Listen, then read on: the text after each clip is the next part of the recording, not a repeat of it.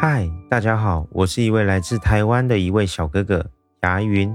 有一说一，有二说二，闲聊就是这么简单，我们一起聊聊天吧。今天跟你聊聊两个人，不管是夫妻状态还是情侣状态，说到家务，你认为到底该如何分配？我相信很多人都有遇到过这样的一个问题。那你认为这是最简单的问题，还是困难的问题？我个人觉得这个问题有许多的看法与解决的方式。为何我会这么说呢？因为我个人算是一个还算爱干净的人，所以我认为做家务是一件很正常的事情。包括我在选择另一半的时候，我也是会希望能够找到这样的性格。毕竟两个人，我觉得要生活习惯相近一点的，那么相处起来沟通也会稍微顺畅一点。现在随着女性的意识抬头，对于两性也都呈现平等的状况，所以家务不能够只是像过去都是女生一定要做的，而是应该要平衡。但是也会有人遇到不是两个习惯那么接近的另一半，而且啊又是大男人主义的，那又要怎么办呢？我认为啊最重要的应该是在沟通。这件事情上，为何我会这么说呢？毕竟两个人总不希望是居住在猪窝里面吧？那既然不想住猪窝，那家务肯定就要有人做。我目前听过的几个方式，你或许也听过。一种是约定好一三五或者是二四六的家务执行风格。一种则是采用哪一天统一一起做家务的方式，还有一种就是分出项目，然后各自认领的方式。当然，也有些人是采用上面的三种混合的模式。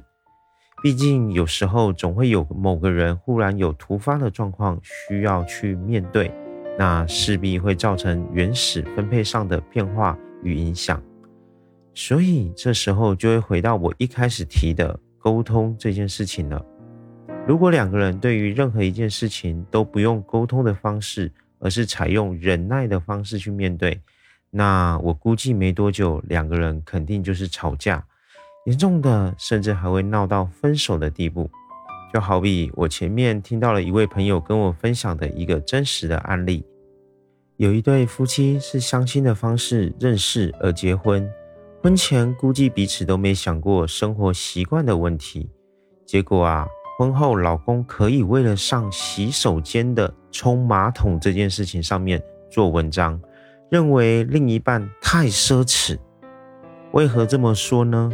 因为啊，那个男生认为早上一早两个人既然都起床了要洗漱上班，那相对的也都要用到洗手间。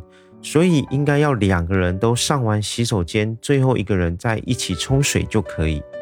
老实说，我听到这个信息，我有点错愕了，因为我实在无法想象这个是真的神吗？还是有其他因素呢？所以啊，两个人都来自不同的生活习惯，对于习惯也肯定有不同的看法。但总不可能轻易的就开口闭口就说分手或者是离婚吧？这时候就体现了沟通的重要性。假设先沟通了，还是没办法双方达成共识的话，那我想再来思考后续怎么做吧。而你对于家务的分配又是怎么做的呢？跟我分享你有哪些奇葩的经历吧。咱们可以在底下留言一起互动讨论。点点关注，加分享你的看法。我是牙云，我用筋斗云带你翱翔空中。